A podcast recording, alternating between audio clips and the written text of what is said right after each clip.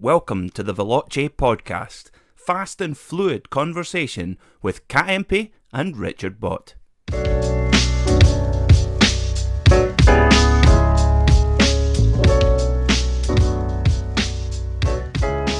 Hi everyone, and welcome to the Veloce podcast. So we're on episode 17. Um, so yeah, a- another episode. We've, we've decided to do our episodes separate to when we have guests on, so it doesn't get confusing. Because originally we were also including that in our, our normal episodes. Yeah, we've had a few specials, Um, now? so- yeah, and because we're getting more and more interesting um, people on the show, um, we decided to keep those as specials, and this is the regular podcast. Now, you may notice it's being published on a very different day to normal, quite a bit behind schedule. Yeah, we're a little bit off the pace this But week. to be honest, for a reason, okay. Um, so we've been at Snetterton in Norfolk uh, for the whole weekend, basically, um, training one of our junior drivers, Sarah Thompson. It was her first ever race weekend, um, and when I say first ever, she's not done any karting or anything like that. She's always wanted to race in motorsport. Her dad did uh, British GTS. He won a championship. Um, but he works a lot offshore and tried to keep her away from it for a long time. She has other siblings. yeah, well, she has other siblings that aren't interested in it, in, which is interesting, isn't it? Yeah. But uh, Sarah's always wanted to give it a go, and now due to COVID, he's working a lot more at home, and he's decided, okay, fine, let, let's do it, kind of thing. So um, it was a little bit underprepared for for everybody, just in the fact that COVID really got in the way. so hard to get on track, isn't it? Yeah, so our big plan of getting her ready got very condensed, didn't it? Um, unfortunately. Um, but hey, she dealt with the situation incredibly well because she ended up only doing two track days and an ARDS um, before going out and doing a race meeting, which is pretty astonishing. I mean, I think, to be honest, as coaches in an ideal world, we'd have rather put it back and done more prep. But now we've done it, actually, um, you well, know she's what? kicked off. She's broken the duck, hasn't she? That's the thing. Absolutely, and she's learned so much so quickly that actually, um, as much build up as you do, you can't beat race time. Um, and you know, just even just experiencing the general way the meeting goes, you know, briefings, dealing with competitors, green flag laps, race starts, you know, all those things. Uh, we had a safety car in one of them, you know, so she's she's learned a lot and she did really really well. So in qualifying, uh, she didn't qualify last, which for us was a, just a massive achievement. Bearing in mind everybody else on that grid has a huge amount of experience compared to her, so that was a great achievement on its own. And in the races, each time she, well, first race she knocked off ten seconds, didn't she, from a qualifying, and second race it was like twelve seconds or something. So, you know, really impressive stuff. But the big thing for me is, um, well, something we haven't mentioned is she's um, pretty severely deaf um, and suffers with very severe anxiety. A lot of it to do with that as well. So um, it's amazing how much she changes when she's in the car and got that helmet on and that gritty determination. So incredibly She impressive. wasn't phased by any of it. It's a couple of spins, didn't she? yeah, high speed spins and yeah, just like comes in and almost forgets to tell you. Yeah, and then yeah. Totally not, on with it. not Yeah, phased. Yeah. I mean, when I say she's severely deaf, she has had um, some serious surgery, hasn't she? Um, so she has, I don't know how you describe it, but something that connects to the side of her skull that she can take off. It looks like a hair clip kind of thing, um, but it's an incredibly expensive one, let's put it that way, um, which helps her to hear, but obviously only partially. But the problem is when she puts the helmet on, she has to take that off. So um, she can't use her hearing like the rest of us would when it comes to revs and that kind of thing. So um, a bit later in the show, we'll, we'll be talking about feel and the importance of that with with driving. And, and somebody like Sarah, it becomes even more important because she loses her hearing. Um, so yeah, so it's been a really interesting weekend for us, but that's why we've been delayed um, but it's been great trying different um, teaching techniques because obviously everything we do is very bespoke um, but obviously this was extra bespoke because we've not had somebody perhaps in this situation before so but no really congratulations to sarah and what she's achieved we've got um, a special uh, podcast coming up which will be launched on friday with a young driver called Ty Cuthbert. He has literally just turned 12. He's a massive Red Bull fan, isn't he?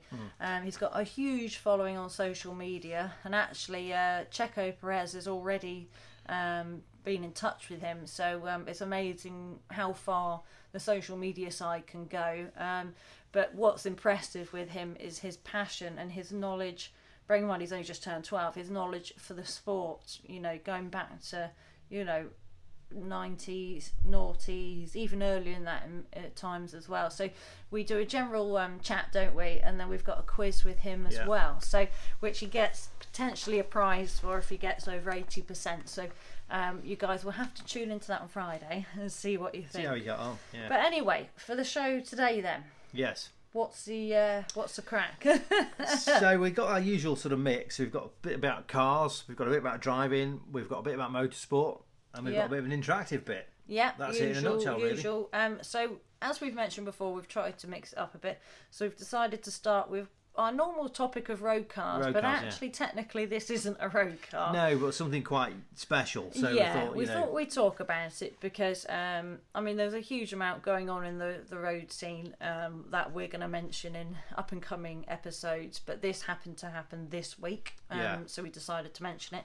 And that's Richard Burns's 2000 rally car, isn't it? Yes. It's just sold for, what is it, £610,000? £610,000. Um, so tell us a bit about that. So, so this was the last of the uh, almost traditional shaped Subaru Imprezas, the three box shapes, uh, and it was the best looking one. It was the two door wide arch, you know, really aggressive, cool looking thing, blue gold wheels, you Yeah, know, all that kind yeah. of stuff. But what's unique about it? Um, Richard Burns won the 2000 Rally GB in this car, Yeah. um, but it was already sold. Yeah. So as it rolled off the finish ramp, covered Yeah. in champagne and everything else, it went into a trailer and offered to somebody's collection. Yeah. So it is absolutely as it was when it finished the 2000 Yeah. Rally GB. And it still is now, It's incredible. it? Yeah, So it's got the mobile phone in it. It's got the headphones. It's got it's got even got cereal bars in it from 2000. You know, Yeah, and like pace notes. it's all knackered um, down one side. yeah, it's got everything as it was. all so the road books, all the what's pace notes. What's interesting is the guy who originally purchased it has left it as it was, and now Yeah. somebody new has come in. I don't really know the story behind why this chap's No, why it's been it. sold or why it's been because Um, it disappeared. Nobody saw it. It vanished apparently. Yeah. And um, yeah, it's just sold for yeah six hundred and ten thousand. But what's so great about it is that the the heritage and history of that car has been untouched. So it's very much as it was, and it's there's um, some pictures online with it, and it's fascinating going through and seeing it's literally the guys have jumped out the car, and and that's it. It's, That's it. All the evidence of everything that happened is still there in that car. And this is the 20th anniversary of, the, of, of Richard Burns winning the World Championship. isn't it? Yeah, and obviously this the story of Richard Burns unfortunately getting it was a brain tumor he Brain had, tumour, wasn't it? Um, and and died far too young. Um, Well, exactly to the day, four years after he won the World Championship, he died. Yeah, which is um, and it all started with early signs, wasn't it? Where Yeah, his co-driver yeah. noticed some. Well, they had some poor things. results. It's, it sounds simple, but he obviously he was, you know, he was as good as anybody. Mm. Um, and he had some, he had a couple of poor results, which which were unexplained. Yeah, And then I think the rally before Rally GB, I'm not sure which round that was.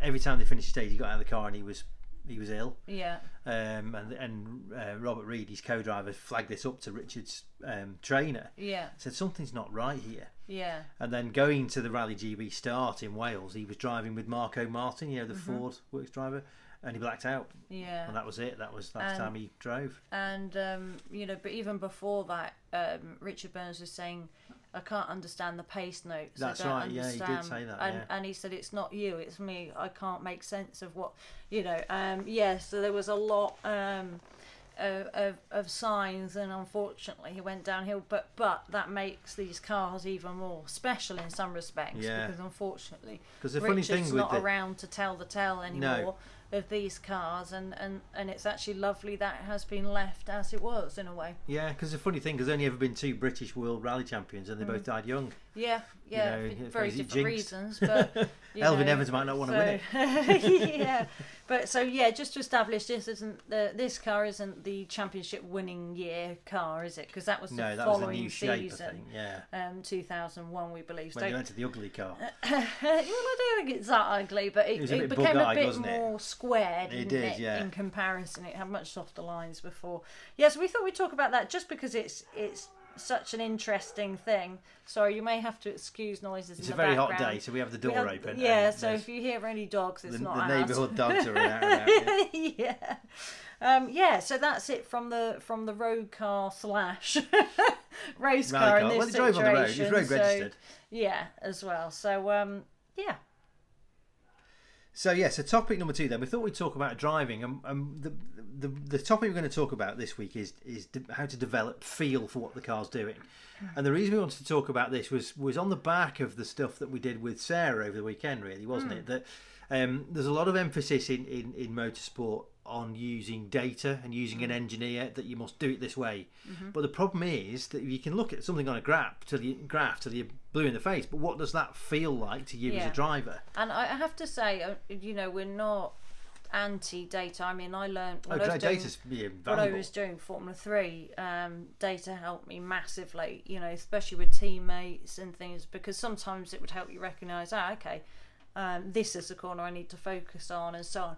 But I think data um, should be used alongside, uh, certainly, um, people on the way up until they're really established. Um, it should be used alongside a driver coach as well, um, like like any sport really, where there's still a coach there. Um, and the thing is with with driving is the goalposts move all the time, um, and you need to understand in and out like with the car as if you're it's an extension of you as such. So you really understand what the car is telling you the car understands you and you're very much at one with the car. And one thing with data is it won't necessarily tell you that. It will be very black and white and say well you're losing time here or you're braking 10 meters early or whatever it might be um, but when it comes to feeling getting that car right on the edge you look at somebody like uh, I don't know, Lewis Hamilton versus Val- Valtteri Bottas. You know, there's not much between them, but Lewis's feel for the car is just that little bit more advanced, that he's able to drive around things that little bit more. And that's nothing against Valtteri, he's still one of the best in the world. But it shows the importance of developing that from a young age and that understanding, isn't it? Yeah, but but the other thing that data doesn't show you is what's going on in your own head. Yeah. So you know, okay, you need to brake at that point there, but but what are you feeling through the car? But also, what are you thinking? What Yeah. are your thought processes? Where are you looking? Well, None of that is in the data. That's why a driver coach is so important, really. Why are you braking there? you know, Yeah, well, not- yeah, why exactly. are you not yeah. braking? And why are you doing the following this yeah, trace? you know? exactly. Um, but also, why are you braking ten meters earlier? You know, what what are you concerned about? What are you feeling at that point? Or you know, and so on. It, so yeah. So Phil, how would you explain it then, Rich? With with Well, if feel, I mean, somebody whether you- wanted to develop their feel with a car. Now, this could be obviously we made that sound very track based, but it could be road based as well. In this situation, how Well, the thing is, if you've got a good feel, so feel is is is about um, interacting with the car properly. So feeling what the car's doing and recognizing things that the car's telling you. So if you're in a road scenario, um, you know you'll give your passengers a much nicer ride if you've got a good feel Mm-hmm. because you won't be lurching the car, you won't be jumping the brakes. So things like when people come to a stop. It's quite a classic one, and they just keep the brake on, and the car jolts to a stop Yeah. where somebody with good feel, just as the car's about to stop, they'll they'll they'll fractionally release the brake so the car Yeah. doesn't jump. That's good feel. So of course, it's on a road car. That that that it's just a more pleasant ride for everybody. Yeah, and then on the track, of course, it can make the difference between, you know, being first and second is Yeah, having well, that really yeah. intimate detail feel with a car that you can go, get it dancing on its tiptoes in every single area, and that can be to do with shifting, how you shift, how you go from one brake, um, sorry, one pedal to the other.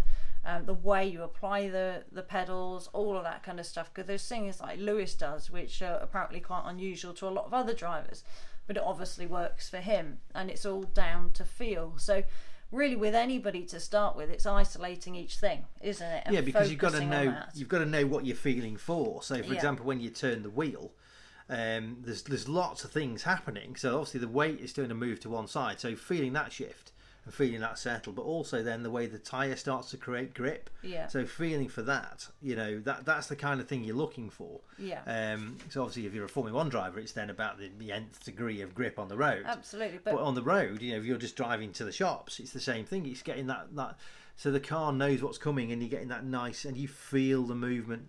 And somebody um, who might be a good example here to mention this is something we do a lot with uh, junior drivers coming up through the ranks and and uh, I was going to call them gentleman drivers, but general drivers, and they don't obviously have to be just gentlemen, of course, when I say No. that. Um, but it's Rob Wilson, so it might be worth mentioning to everybody some of the drivers he's worked with, what car he uses, and what area he uses. Yeah, well, Rob Rob is an F1 driver coach, and he works with about something like sixty percent of the F1 grid and half the IndyCar drivers and all this kind of stuff. But Rob's big thing is all this about feel and introducing things to the car. And he doesn't use a GT3 or a Ferrari. He uses a single-seater or a single seater. like. He uses a Vauxhall Astra. And the reason he does that is because it's soggy and soft and has no power. So you've got to do things right. So it won't kill you. It just won't go around the corner the way that you want it to unless you do things at the right rate and you communicate with the car and listen to what it tells you and all that kind of stuff that we talk about um, to manipulate the car to make it go around corners. So of course, when you do that in a Formula One car and IndyCar, it's all Yeah. happening at a different speed, but it's the same principles. Yeah, You know, the well- car doesn't ever want to jump; it wants to know what's going to happen next. He's, he's worked with people like Kimi Raikkonen, Oh yeah, Rosberg, Valentino Rossi, and all kinds of um, people. big big names. Actually, there was a feature on him, and Karun um, Chandhok Yes. went out. And bear in mind, Chandhok, his experience and knowledge, um, Rob still managed to find time out of him, and all he uses is a big tarmac space. So, point being is, it doesn't matter what level you're at. Um, there is always time to find. And one thing you'll notice with somebody like Lewis is it's easy to probably say at the moment he is the best, if not one of the best on that grid. But he's always going on about there's more to find, more Yeah. to find all the time. So one thing that we use a lot and Rob Wilson uses a lot is something called flat car, which is a state of it being very much in a, a straight line for as long as possible. And of course, you know, juniors, it's more obvious things um, to build on and building blocks. But for people that are pros, there are still little gains that can make a massive difference when you're fighting for less than a tenth. Um, so it, it just proves the point that data is one thing, and data is brilliant. I learnt a lot from data, but I wish I had a coach who could help me with that and merge both together. Yeah. It's taken a lot of time and learning in the industry and doing my job to understand the importance of that side of it. Um, and like I say, whether that's on road or track almost doesn't matter. I know you're looking for more perhaps finer details on track, but on the road, if you take pride in in driving on the road, and you still want to work with the car and be at one with it and have everything flowing and, and fluid, don't you, in Hmm. every possible way. So a lot of the things, you know, work together, don't they? It's Yeah. just the pace is slower. Um, so yeah, so what we would say to anybody, um, especially if they're not already uh, racing, if it's for road, is isolate one thing at a time. Whether it's gear changes, you know what you're doing with your hands, how you're introducing the steering. There's lots of things, but we're gradually doing videos on the channel where we'll go into this more and more and more about feel, and it's something that we've discussed and, and coached for a long time. But I think somebody like Sarah being deaf, it just, um, I, I guess, highlighted the importance of feel and, and how much we rely on it. Because as soon as somebody like that who's deaf who's lost the, the hearing side as well, um, you know, the importance of then having only feel. Really. Yeah, well, you have to use other senses. Yes, yeah. absolutely, even more. So, um, yeah, so it's something we'd say, but even as an experienced racer, um, don't be fooled into thinking that data on its own is all you need. No. Uh, you know, it's great having it, and these teams are we, you know, work with some great teams, and the the knowledge they have and the data they have, the drivers they've had in those cars. There's so much there, which is partly what you're paying for.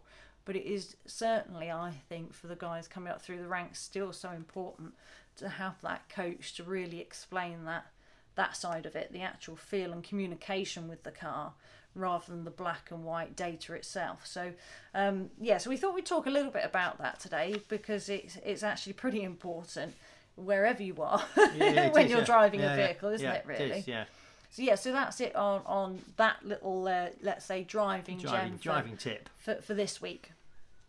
Okay, so we're next bit then is motorsport. So, um, which obviously we can waffle on about all day. Um, Yeah. We're going to start now. It's probably a bit old hat now, but we're going to start about talking about the Formula One, so the Baku Grand Prix.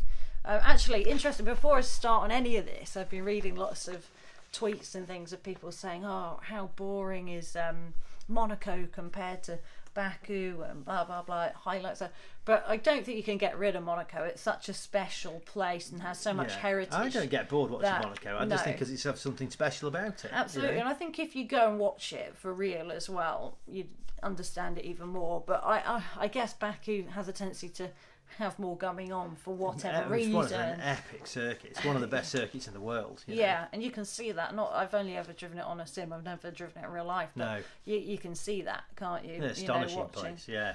So we'll, we'll work through just in a general kind of some of the major We'll have a look teams. at what everybody got up to. Yeah, so if we start with Ferrari, because Leclerc, of course, put it on pole. Yeah. You know, that's the you know second pole in the row. You know, Ferrari seem to be stronger. Sainz has done an amazing job to get very close to Leclerc throughout, hasn't he? Yeah. Straight out the box.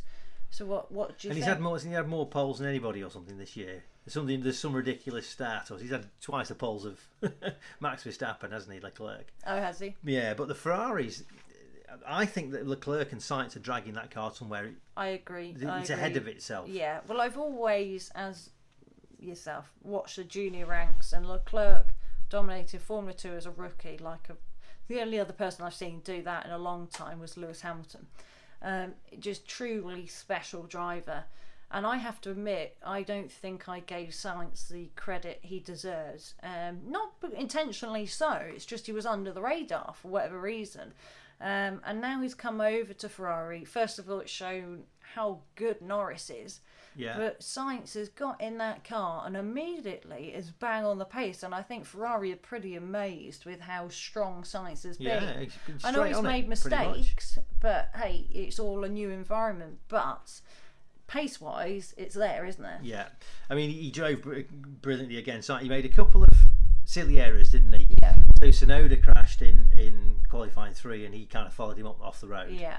And Yeah. then he shot down the escape road in the in the race, didn't Yeah. he? But other than that, you know, his pace was, you know, it was him and Leclerc. That's how fast that Ferrari goes. Absolutely. Because they do the same times, pretty much, don't they? Yeah, and one Completely thing it nip and tuck. highlighted is in a straight line in the race, the car is just dog Oh, slow, yeah. isn't it? You know, in a straight line, they've Just not quick got a enough in good race. chassis. Trip. Yeah, Um, you know, they've got a good chassis. They've got two of the best drivers on the grid. You know, so great lineup. And the one thing with Sainz is he's quite mellow as well, despite how he is in the car, which I think works as a teammate. yeah. Um, you know, so they've got a dream team in many respects. But yeah, race trim, it, and in a straight line, it's just obvious. It's just It's gets- even yeah. without DRS. I mean, Lewis went Just round blew Leclerc past him, like didn't he? like he was standing still. And Like yes, he you had have, DRS, really. yeah, and yes, you have slipstream, but when you pull out, that slipstream starts to obviously decrease, Hmm. and, and and it wasn't like that. It was like such. It was like a DRS, um, and I Maybe just it was the bendy front wing that Mercedes say they haven't got. yeah, maybe. But yeah, so impressed with the drivers at Ferrari. Um, I think Ferrari themselves still have quite a bit of work to do um, to get get a complete package. I think they're much stronger than they've been for a long time, but they they've still got some work to do with that car, haven't they? Definitely. So Red Um, Bull then, obviously yeah, so- interesting story here. So Red Bull obviously have got. I mean, like you say, Sainz is going to job a good job. Perez, this is this coming back to something we're going to talk about with McLaren in a minute. Yeah. Perez, is- something's obviously clicked there Oh, absolutely. because he is bang on on Verstappen now. Absolutely. And one thing with Perez, it, some people might not know, but he was five from Red Bull as a junior driver. Um, I don't know if you want to explain a bit of the background of that. Well, I think he didn't get many much of a run, did he, or something? yeah, That was. But he, I don't they, think he was he ever actually a Red Bull junior. I don't- believe my understanding now. Anybody They please at him. correct us, but Yeah. I believe he he was a Red Bull junior and he was kicked out. But I could be wrong. Perhaps he was going to become a Red Bull junior. But they basically didn't give him any time. He No. couldn't fit in the car. So he came in to say, I can't fit in the car. And they said, right, off you go. And that was that very Uh, yeah. cutthroat. But actually, it's probably one of the best things that could have ever happened to him, to be honest, because under the circumstances, he's been able to build up um, his experience, the knowledge with different teams, and come to, to Red Bull with all of that. And, um, as Pretty much the complete driver. Now he's around Red and Bull. everybody knows he's one of the best in races. He has this ability to maintain tyres like nobody else, but keep the pace as well, which is a very, very hard thing to do. Yeah. And actually, in the race, I believe he could have gone past Verstappen. Yeah. You know, He had a slow if- stop, didn't yeah, he? which Christian Horner said it's because he didn't stop in his block. So Yeah. they have exact markers, and apparently you're slightly beyond that. And of So everybody course, when you're up, talking, yeah, minute split, you know, seconds here, um, it's it, you know it was enough to make it a slow Yeah. split, um, pit stop. So. Um, unfortunate for him, but um, yeah, Max. To be fair, He didn't put a foot wrong, did No, he? Really? Did no. everything he needed to do. He didn't get pole, but that was again because the shunt with Tsunoda and Exactly. Sainz. So that wasn't really anybody's fault. No, a Again, bit it was like a what bit happened at like Monaco. Monaco. It's Yeah. one of those. Um, But in the race really, drove brilliantly. You know, got round everybody. You know, first him Red Bull were first and second, and they had it in the bag. And this is the thing that that Lewis is going to struggle with is beating two Red Bulls is much much harder than trying to beat one. Yeah, and that's the difference this year, um, because ultimately, unfortunately, Max, as we probably all know, everybody listening or watching, Max had a well, Had I'm going to say basically. tyre failure, but Pirelli are apparently saying it's debris. But a lot of the drivers have got together, and it sounds like they're really losing faith and confidence in Pirelli because basically nobody's buying it. Yeah. And you heard Red Bull say, you know, there was no signs of anything beforehand. Um, you know, and, and normally there would be some signs of debris in general. Yeah. You know, um, so yeah, it's it's a hard one. Obviously, nobody knows for sure, but you, you we'll talk about Stroll shortly. But you know, obviously there was more than one tire failure. Um, but hey, it you know they stopped the race. I didn't really understand why they didn't just finish under safety car, and I was worried to be honest for Red Bull. Um, because I thought if they start again, this is going to be Lewis's. Uh, you know, just because of his experience in that car off the line compared to Checo, I thought, you know, this is it. As And, it turned out, yeah, it was academic. It was almost like the Baku Grand Prix never happened in terms of points. So, so Yeah. again, Mercedes struggled all through practice, Hmm. and then when they changed the setup, I don't know what they did, but Hamilton all of a sudden, as he does, there he is on the pace. Well, it's. Amazing, I think it's a combination of things. I think They obviously found a setup that worked for him. I, I do. I think it's a combination of things. I think there is some. There's a few magic buttons, let's say, that they have for qualifying and races. Um, and I don't like. I don't think they like to show their full hand. They're constantly saying we're on the back foot all the time. You know, they like They, to yeah, play they're it trying down. to get themselves as underdog, aren't they? yeah, uh, they're trying to play it down all the time. Um, even though you know the cars, I it, it, to be fair, at the start of the season was generally struggling, but it doesn't seem to be like that now. I think Lewis is very good at working over a weekend, very hard to get the car how he wants. But I do think there is something, there's some engine modes or something that they hold back and use. I know they all do to a point, but there's something different they? Not because supposed it, to do it's that so now, though, are they? It's really- so consistent, isn't it? And, Yeah, it is, you know yeah. that makes it It's a pattern that's followed, isn't it? absolutely. So, um, yeah. So, what? Anyway, So the- talking about Mercedes in general, you know, what were your thoughts on everything that happened with with Lewis first of all? Well, so the restart. So we just thought, right, that's it now. Yeah. Perez has worked hard all afternoon and he's going to get taken away. So uh, off they go, and Hamilton just locks the front wheels up and shoots down the escape road. Because apparently he has a button on the steering wheel that chucks all the brake bias to the front to warm the Yeah. for, so for outlaps and things like that. You can Yeah. warm the brake, front brakes, and he caught that. Yeah. So when he hit the brakes, there was no rear brakes, and he just shot up the escape road. beforehand, so you think had he left it on? Yeah, by had he overdone as it, well, or I don't know. But they called it. Well, he cut on radio, called it a magic button, and said, "Did did I leave the magic button on, or did I switch it on?" And um, Bono said, "Yeah, basically, but no But he was worries, utterly you dejected, know. wasn't he? He did really Yeah. didn't deal with it at all. No, um, He gave up in the race. He Yeah, finished which like six so- seconds behind Mazepin. Which isn't him at all. No. I've never really, in a long time, he's always got such gritty determination, and, and I know he can sometimes throw his toys out the pram, but what, what drivers don't when it goes Well, wrong yeah, at times? yeah, the operating on the limit, um, yeah. Absolutely, and the pressure he has on his shoulders. But this time, I think because it was his mistake, okay, it, the team don't seem to want to say that. Toto's been very careful with what he says. Um, but ultimately, one way or another, it, I think it was Lewis's mistake. Yeah. Um, and hey, it's human. Um, mistakes happen, but maybe this shows that he's having to work very hard um, for a championship this year. I'm not saying he doesn't in other years, but he's got now two drivers in, in one team, which is particularly Yeah. quick now, Well, pressing um, and keep- keeping that pressure on consistently now. Um, you know, and, and the thing is with the Red Bull, it's a very fast car in the race. Checo's now up to speed, and and that really leads us onto Valtteri a little bit. Um, Valtteri, I'm, I've always been a fan of Valtteri, and I've always um, stood up for Valtteri. Um, that I think his ability has not changed. That doesn't change, and we'll talk about Sebastian Vettel later with a similar thing to this. Your, ability doesn't change, but your mental strength. I think he has been knocked down so much over the years that this is the probably the poorest showing we have seen of Valtteri. Well, he just didn't show up at you all. know, um, and of course, what you've got then is Red Bull were in this situation until they employed Perez, Yeah. where Max is fighting on his own. Yeah. Well, the weekend we had the complete polar opposite of that. Yeah, you know, absolutely, and it made the difference, didn't did it? because You it would have been an easy one too had they not had the tyre failure. yeah. and and Valtteri, you know, reading from what he's just put- nowhere. he he said that um, you know he's got some homework to do, and but I I, I think it, it's a, a mental thing with Valtteri. I really do. Um, which hey, I know at the top of any sport, you know, you can't have excuses for for people, um, and unfortunately, I can see him losing his seat at the end of the year, but. well, there, there's a theory um, it's already done, isn't there, with Russell going there? Well, you know, I think the thing is, I don't want to see Valtteri out of the sport. I want him to have a, a second chance, a little bit like Sebastian Vettel. I think what's happened is, is he's worn out trying to beat Lewis, and I think he's mentally fatigued. And deep down, he doesn't believe anymore he can beat him. And he No. might tell people he does, but you know what you say to somebody, what you really think, and you know deep down to your core is can be different. And I, and I think all the social media pressure.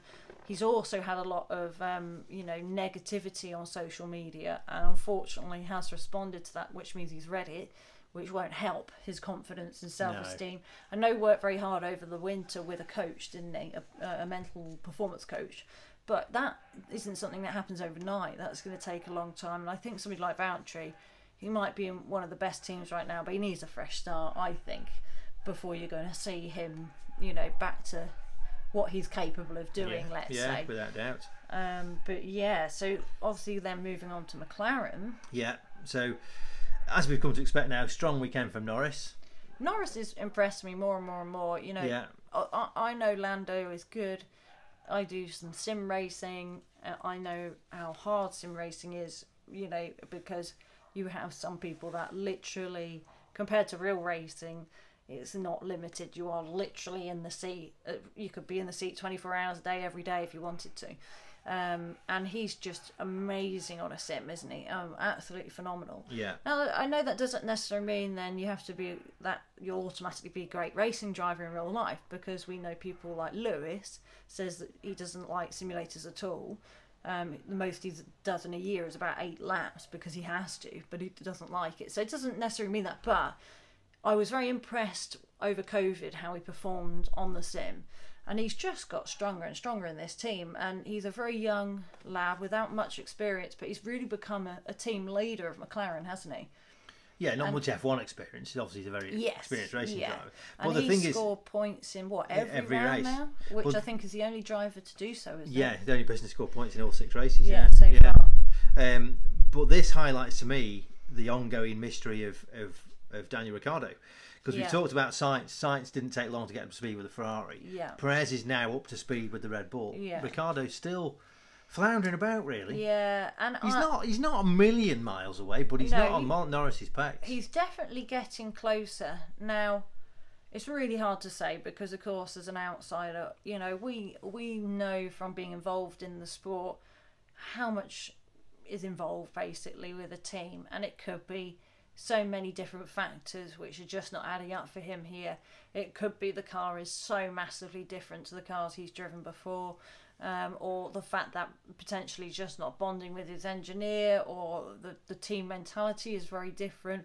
You know, because he he competes against people like Max, and so far is still the strongest um, teammate to Max Verstappen.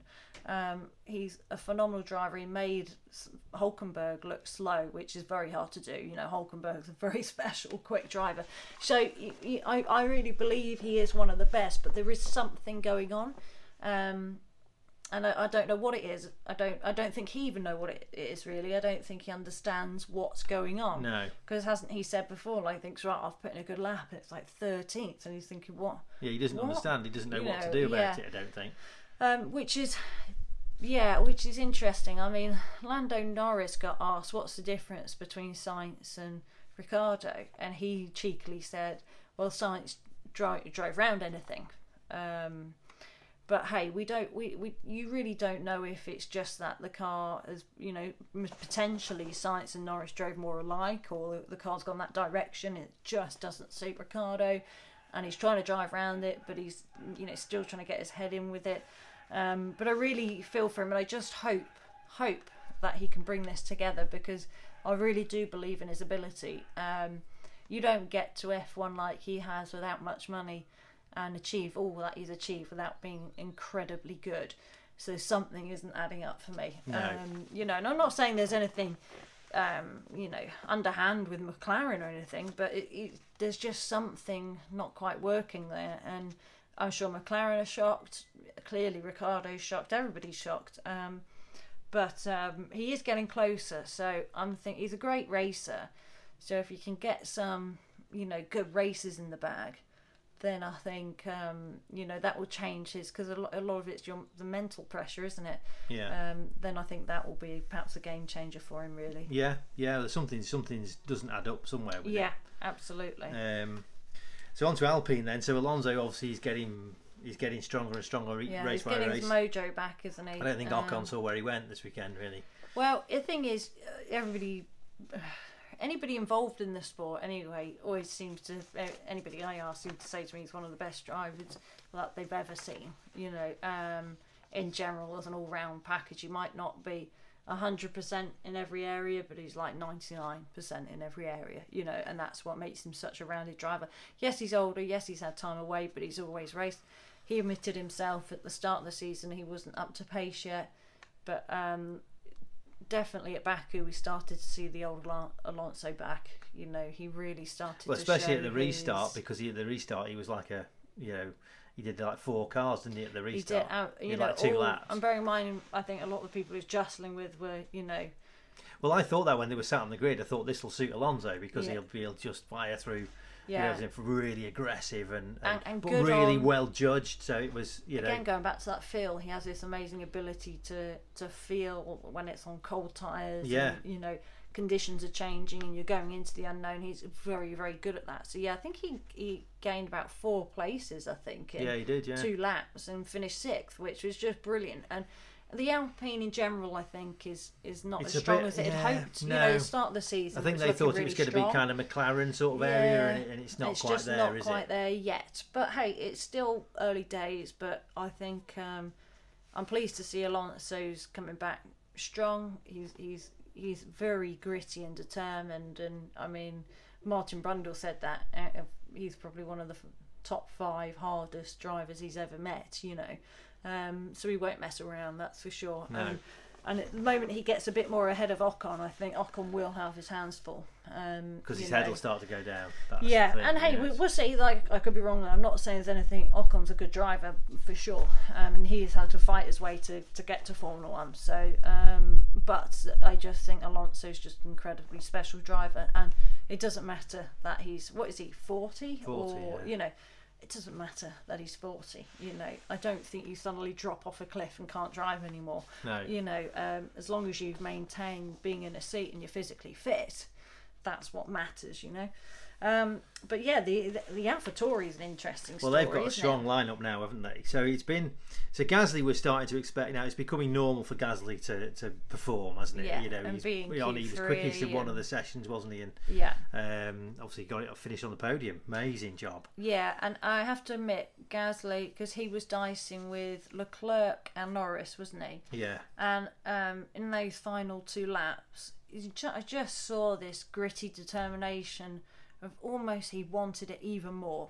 And of course, those Than other two drivers Yeah, that's right. want it badly. But it's almost like ever since he got kicked out the main team, he has been there to prove a point that it wasn't his fault. You know, um, and I know he's spoken fairly openly about it since. But to be fair, it's not like a flash in the pan. Occasionally, he's performing.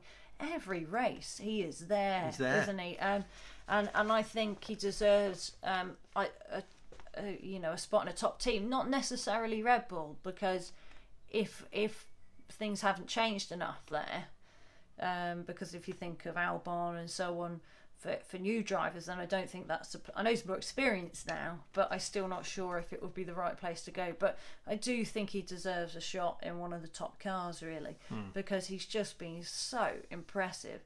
Tsunoda, on the other hand, had a very strong start to the year. He did, yeah. he? And then And then- started to make some fairly big mistakes fairly frequently. Yeah, he did. Yeah, which the team apparently he was saying to the team, "No, I'll sort it out. Don't worry, I'll sort it out." And he wasn't really putting the effort in. So they've made him. Somebody said they've stopped him going to.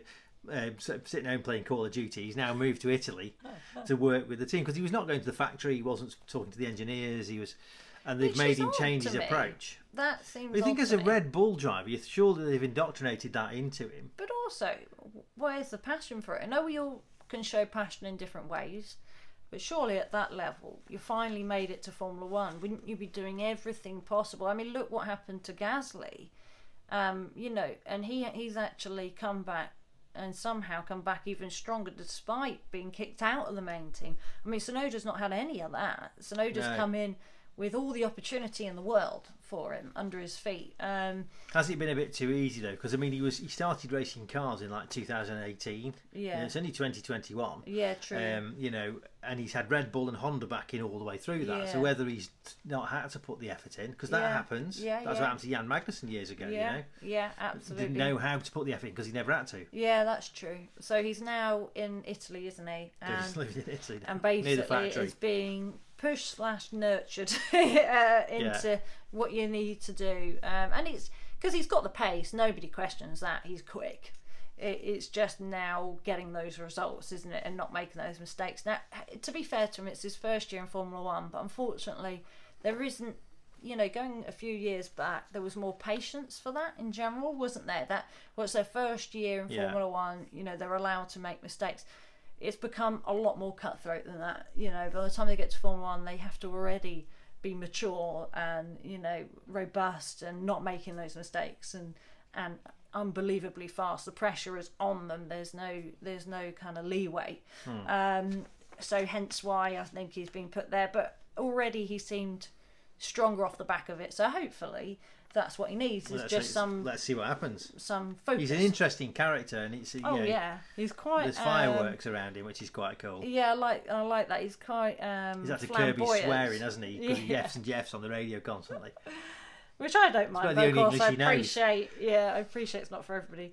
So of course, the, the final story really for for Formula One is Aston Martin. Yeah, so Vettel back to being full strength, full strength Vettel by the looks of it. And I just want to say, Brilliant he was. I told you so. To anybody Yeah. who said anything, because obviously I've banged on about it already with um, Valtteri and others, that I do not believe, certainly with Sebastian, that you you do not become four-time world champion just because you're in the right car at the right time. Yeah, that helps. But there's still so much to it, and um, he's a phenomenal driver, and he Well, the has weekend been all a- through the ranks. Yeah. And I think what happened, and it, this happened a bit sadly at Red Bull, is when a junior comes in, he seems to struggle with that pressure of a young gun being with him, um, and the, the hype around this young gun, and that that seems to get his head to drop and fall apart, which is exactly what happened with Leclerc. That's what happened when he was at Red Bull and Ricciardo came in for whatever reason. Uh, whereas he knows Stroll, he knows Stroll's ability. He's coming. he's really starting to take leadership with this team. He's Yeah. got so much knowledge and experience with other top level teams to help Aston Martin. And I think at the weekend he just showed his maturity. Well, they they said they were saying in the drove in the race, you know, that he was so gentle with the tyres, but keeping the pace up. Yeah. You know that he could have gone the whole race on one set of tyres. He was so gentle with you know management of the tyres, and of course at the restart he then drove like Alonso and Yeah. fired himself up to second place. Uh, and I was so pleased for him because and the funny thing was, they showed a picture. Somebody showed a picture of the podium, and it, and it was obviously Perez, um, Gasly, and Vettel, and, Yeah. and who they'd all been sacked by Yeah, absolutely. because they'd all been fired. In the, three drivers that have been sacked. yeah, You know, so you've got um, so Perez was um, Racing Point, wasn't it? yeah, Obviously Ferrari for Sebastian, and then and then Red Bull, Red Bull for, Gasly. yeah. So it, it just shows a, a lot to me um, how important it is to have the right team around you, um, but also the mental pressure. A lot of reasons. I mean, it was different with Checo. he did nothing wrong and performed everything he could have, but got sacked for other reasons, let's say, um, and unfortunate reasons, nothing to do with him. But for the other two, certainly, Uh, it was. It's definitely down to, to mental fatigue and and not being able to put that side of it together. And I think we're going to see Sebastian, a bit like Gasly, just perform stronger and stronger and mm. stronger now off the back of this, which will be great to see. I think. Yeah. So yeah, just a final note really is tyres then. So really, we'd love to hear from you guys what you think on the whole tyres with Pirelli. I mean, what do you more information might it- come out, mightn't it? About Yeah. that, you know. Is it is it a is it a debris or is there failures happening? You know, the the fact they were both left rears under load. You know, um, it'll be interesting to see, um, especially coming into the next circuit where there's even more load on the car. Um, but I guess by then they'll probably change what pressures they have to run and that kind of thing. But Compound. you know, we'll, yeah. we'll, we'll see on that one. So IndyCar then is another big talking point, isn't Yes, it? so We've just talked forever about yeah, yeah. we won't go on and on and on about it. I'll let you cover IndyCar. Well, I- so it's the Indy 500 talk about it basically was the, yes. So the Indy 500, which is probably the most incident-free Indy 500 I've ever seen, really. Um, there wasn't Yeah. so that, which meant that it was also the fastest Indy 500 ever run. Mm. So the average speed over the race broke the record by about three miles an hour. So it was, Yeah. you know, was just quite a lot over a Oh, over a yeah. 500 mile distance. You yeah, know. yeah, Um, so the the sad thing for me was that the, the, the guy that we always root for a little bit, Jack Harvey aside, yeah, is Conor Daly. yeah. And Conor, because he never seems to have any luck, Conor, he's never got Oh, any he's- money, he's never in the right car.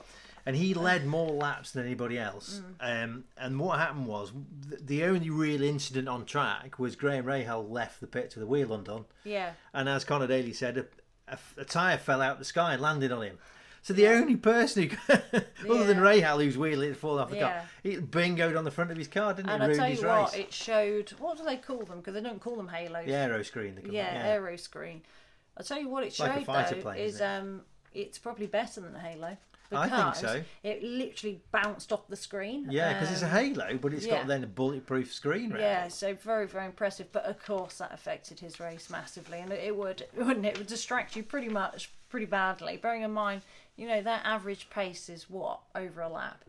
Oh, 230 odd miles an hour. So in Yeah, the race, they were doing average. 225s, I think, was the average. And you have a wheel that sort of rate coming at you. And he was flat out you when know, it hit him. you yeah, know. you know, it's it's bound to have an uh, effect. Um, but yeah, what was great was Castroneves, wasn't it? Casanova, so he's now the fourth four-time winner. So not many people have won the Indy 500 four times. And how how old is Castroneves? 40, I think he's 46. 45, 46, yeah. I thought 46. And the reason I want to bring that up is because I say it every time, but we get a bit too obsessed with age. I think it's great they come in young, but but you know, it doesn't necessarily have to be Formula One. But I think there can be a career, not just in GTS, but in in single seaters. Uh, you know, at a good age, as long as you you you've kept at it and you're you're fit and you you're quick and you're achieving. Why stop? You know, and I think he proved that. Uh, uh, But, but showing the quality of the F1, uh, sorry, the IndyCar field was right behind him was one of the young guns, Alex Palou. Yeah. And Palou said he got he worked out he could get a run on him out of turn three, I think. Yeah. Um, but unfortunately, they were in lap traffic, so Helio got the toe. And And that's the thing the that's race. very different for anybody who isn't hasn't really watched IndyCar compared to Formula One is they don't have blue flags. no, So what's very very hard is you come up to a back marker and you have to literally find your way around them. They can't. They're not um, obliged or pushed into letting you go past. So it's it can really make a difference to a race how ballsy you are at getting through and uh, you know bear in mind the pace they're at, how close to the wall they are, you know all that kind of stuff.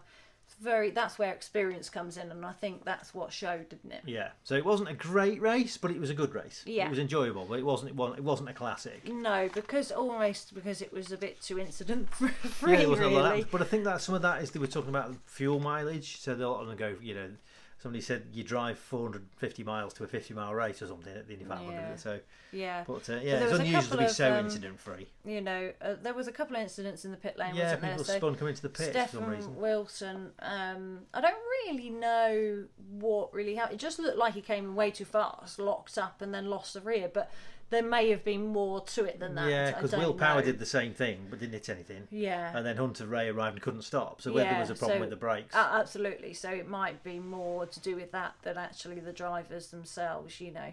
Um, but obviously great for Meyer Shank Racing, so it's their first Their ever first win, win. and they're they're a very small team, aren't they? Yeah. You know, compared to some of these big teams that they they're up against. I feel for Jack Harvey because he does the full season with And he's worked Racing. so hard for them, hasn't he? But And- he, and- he and to get their first win. Yeah, and he, he's had a couple of times now where he's been so close to having the first win and something awful's happened. And the thing with the Indy 500, the only reason he wasn't anywhere was down to a failure in The tyre failure again. Yeah, Yeah. tyre failure in fell apart. The big chunk fell out Yeah, and it's just like it's just like he doesn't get a break, um, and it's so harsh um, because he's so fast. And I mean, he's from the UK. Um, when I was doing juniors, he was in cadets, and I watched him go up, and he was with um, was it Foundation Steps. Yeah, racing Uh, steps. racing Foundation, steps, that's it. Um, and then they moved him to the states because of obviously, unless you're a multi multi millionaire, over here it's very hard to make a, a career, uh, certainly in single seaters as well, out of it. So moved him over there, um, and he's he's just proved his worth well and truly in IndyCar, but he's just has the worst luck, like he's cursed. He does, yeah. it's like, so I really root for him for this next round. That you know, it just comes together for him because he's got the pace and he just needs it to come together, doesn't he? So that's the end of That's that the end section. of that. So yeah, yeah. So moving on to our interactive bit of the uh, session. By the way, I love hearing back from everybody. Um, what we will start to do now it's growing and more and more people are involved. Um, we will start to read out some things from the week before and, and that kind of thing. So I don't know if you want to read out the interactive questions. Yeah. So this week's then, so you've got you've got a racing team. yeah, You've got to pick two drivers for that team. yeah, Who are they and why? So it's a single seater team, so it's Yeah. not a sports car team. We should do that another week. Yeah. We'll do sports cars.